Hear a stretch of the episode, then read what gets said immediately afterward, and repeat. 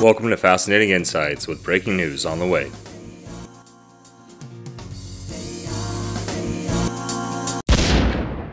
This episode is on the hoax that is Bigfoot. Our story begins in 1818. Our flag takes on its current design, and Illinois becomes a state.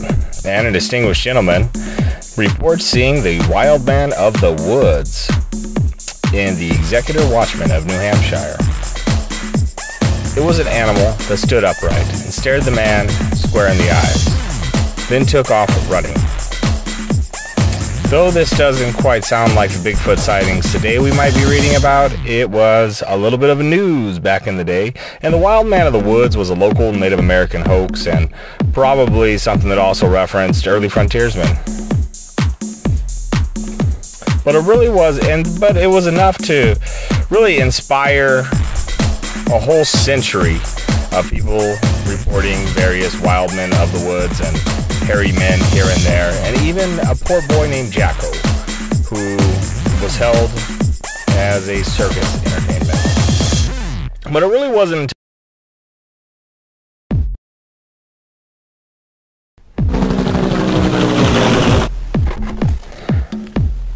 until the 1920s until the Bigfoot that we know today started to take shape.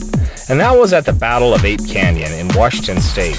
A group of miners who were out doing their thing for the last couple years looking for gold was attacked one night by a group of rock-throwing apes that were apparently 400 pounds each and stood 7 foot tall. And at one point, wrenched their arm into the cabin that they were staying in and tried to grab one of them. The men fired shots off into the night at the strange noises they were making, but they don't know if they shot any of them or not. The next day, they reported it to the ranger or rode into town, and it was investigated and decided that it was a hoax, probably perpetuated by college students or young kids.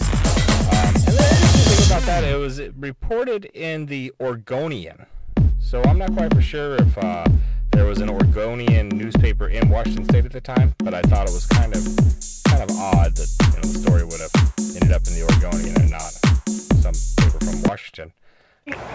Do you believe in that Mount St. Helens story? I sure do.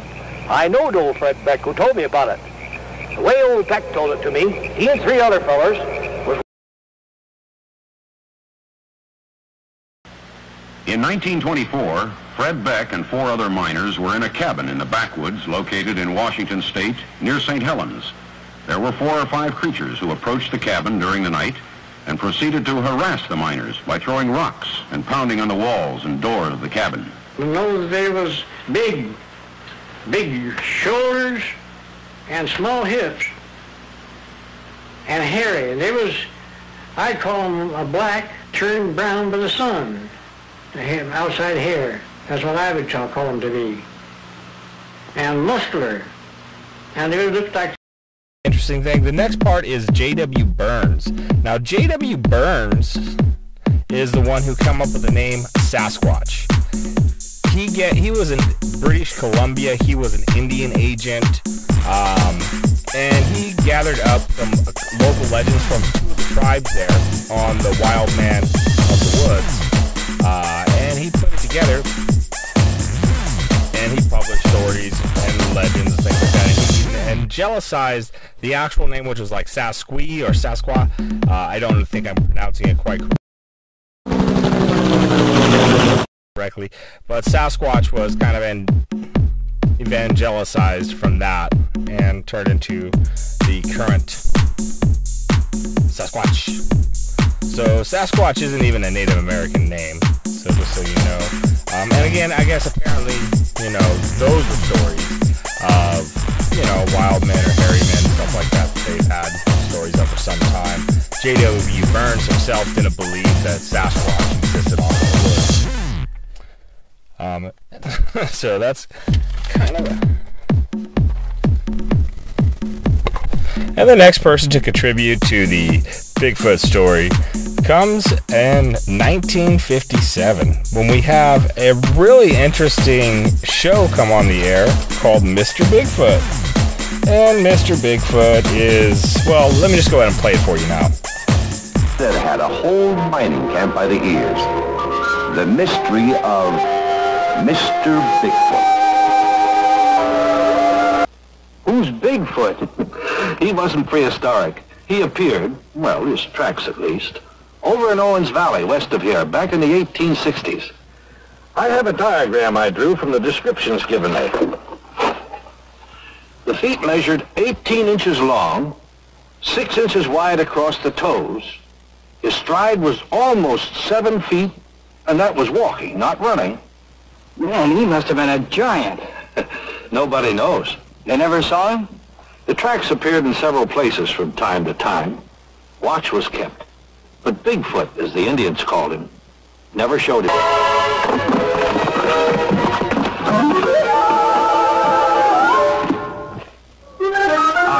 Mr. Bigfoot. You? Paper mache. I'm an expert at making molds. But why? What's the idea? A practical joke.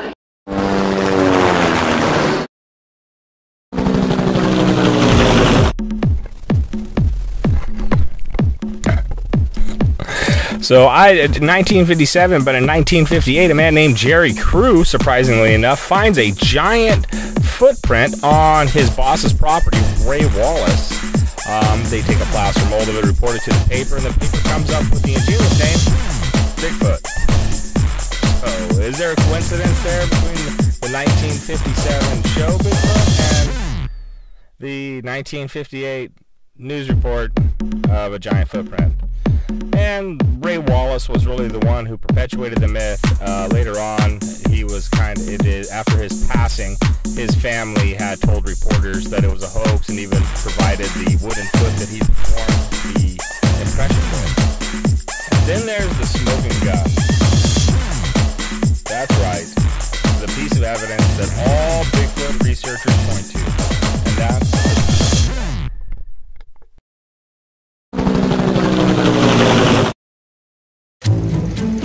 A half-century ago, two former rodeo men went into the woods with a 16mm camera and stumbled on Bigfoot. When she was walking across a sighting of Patty, as she would later be known, at Bluff Creek in California, is one of the most famous reels in film history. Before the Patterson-Gimlin film, named after its makers, the Sasquatch was a local North. Point out as many landmarks of surface anatomy and muscle masses that you can identify. And they started the head, and they could see the trapezius, they could see the deltoid, they could see the lateral and long heads of the triceps. You can see the... Well, let me introduce you to Philip Morris and Bob Hieronymus, Bigfoot himself, and the man who designed the Bigfoot costume. This is Bob Hieronymus, who wore the suit in the film that you saw with Roger Patterson. And as a matter of fact, I'm going to show you that exact same mask and the shoulder pads. These shoulder pads right here are the shoulder pads that we use to build up the suit. Now, the reason, oh, incidentally, I'm going to show you how to make this video better. That's a suit right there that he made up a magician who probably never... Direct your spine down the back. You can see the shoulder blades moving under the skin. I mean, just...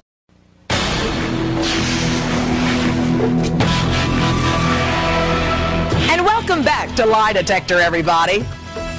The abominable snowman, the Loch Ness Monster. I mean, a rogues gallery of scary creatures, but none compares to the legendary Bigfoot. Now, I don't know about you, but every time I see those creepy pictures of that Bigfoot walking across a grassy meadow, it always sends shivers up my back. Our next guest says he can ease our anxiety by eliminating at least one name from the Monster Hall of Fame. Why, you ask? Because he says he's Bigfoot. Legends like Bigfoot seem to have always been around. But Bob Hieronymus says that the myth of the giant Yeti exploded onto the scene in the late 1960s when he was filmed in a remote part of Northern California wearing a furry ape suit. Bob says it was hard work. He spent time perfecting the now infamous arm-swinging, big-stepping Bigfoot walk and negotiated the uneven terrain through tiny slits in the scary-looking mask. He says the suit was hot too, layered with heavy animal-like fur. Bob nearly fainted from the heat of the day. No sooner did the film of Bob hit the local news broadcast than the Bigfoot frenzy hit a feverish pitch. Bigfoot, a huge, hairy, bad-smelling creature thought by some to stomp around in the snow. Overnight, Bigfoot sightings were occurring, well, virtually everywhere. Bob could only laugh knowing that he was the real Bigfoot. Bob's finally going public, even though he knows that some folks still want to believe in the legend. Really, Bigfoot? And the man who designed the Bigfoot costume. Our Jonah gorilla. I didn't know he did not want to look like a real gorilla. He wanted to look like a Neanderthal man. So I said, well, it looks like a Hollywood gorilla. So I shipped him the suit.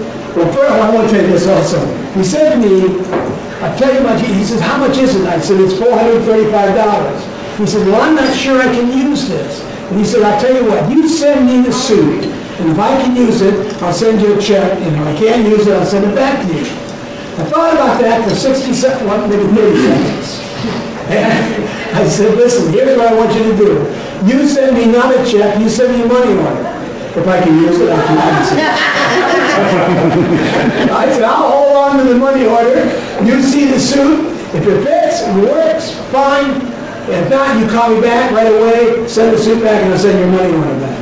Well, it took about 6 months or 3 or 4 months to receive a check from him, and I found out the reason why. He did not have any money at all. But he went out and raised money from other people, explaining to him this project that he was going to do, producing a Bigfoot walking through the forest and putting it on film.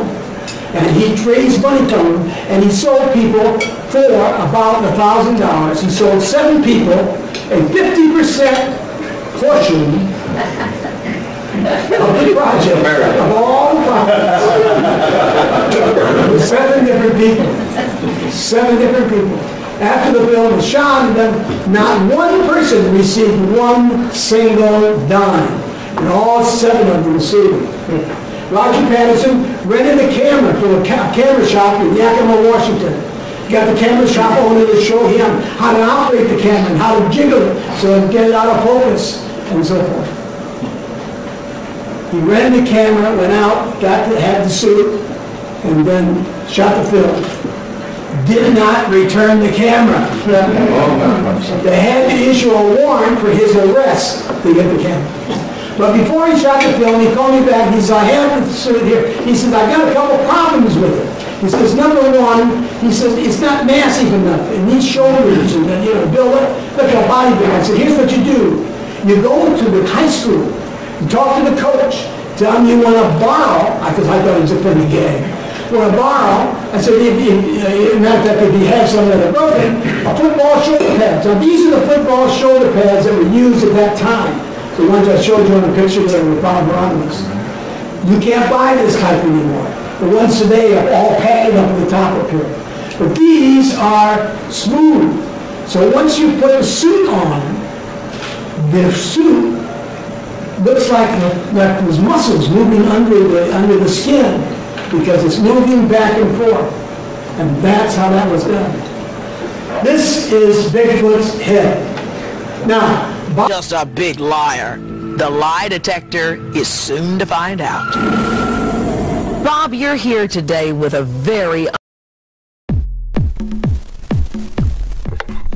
So you might be asking yourself, what's the big deal? Right? Is this a myth? I mean, maybe it still exists. Maybe Bigfoot still exists. Or what's the big deal in letting people believe in a myth?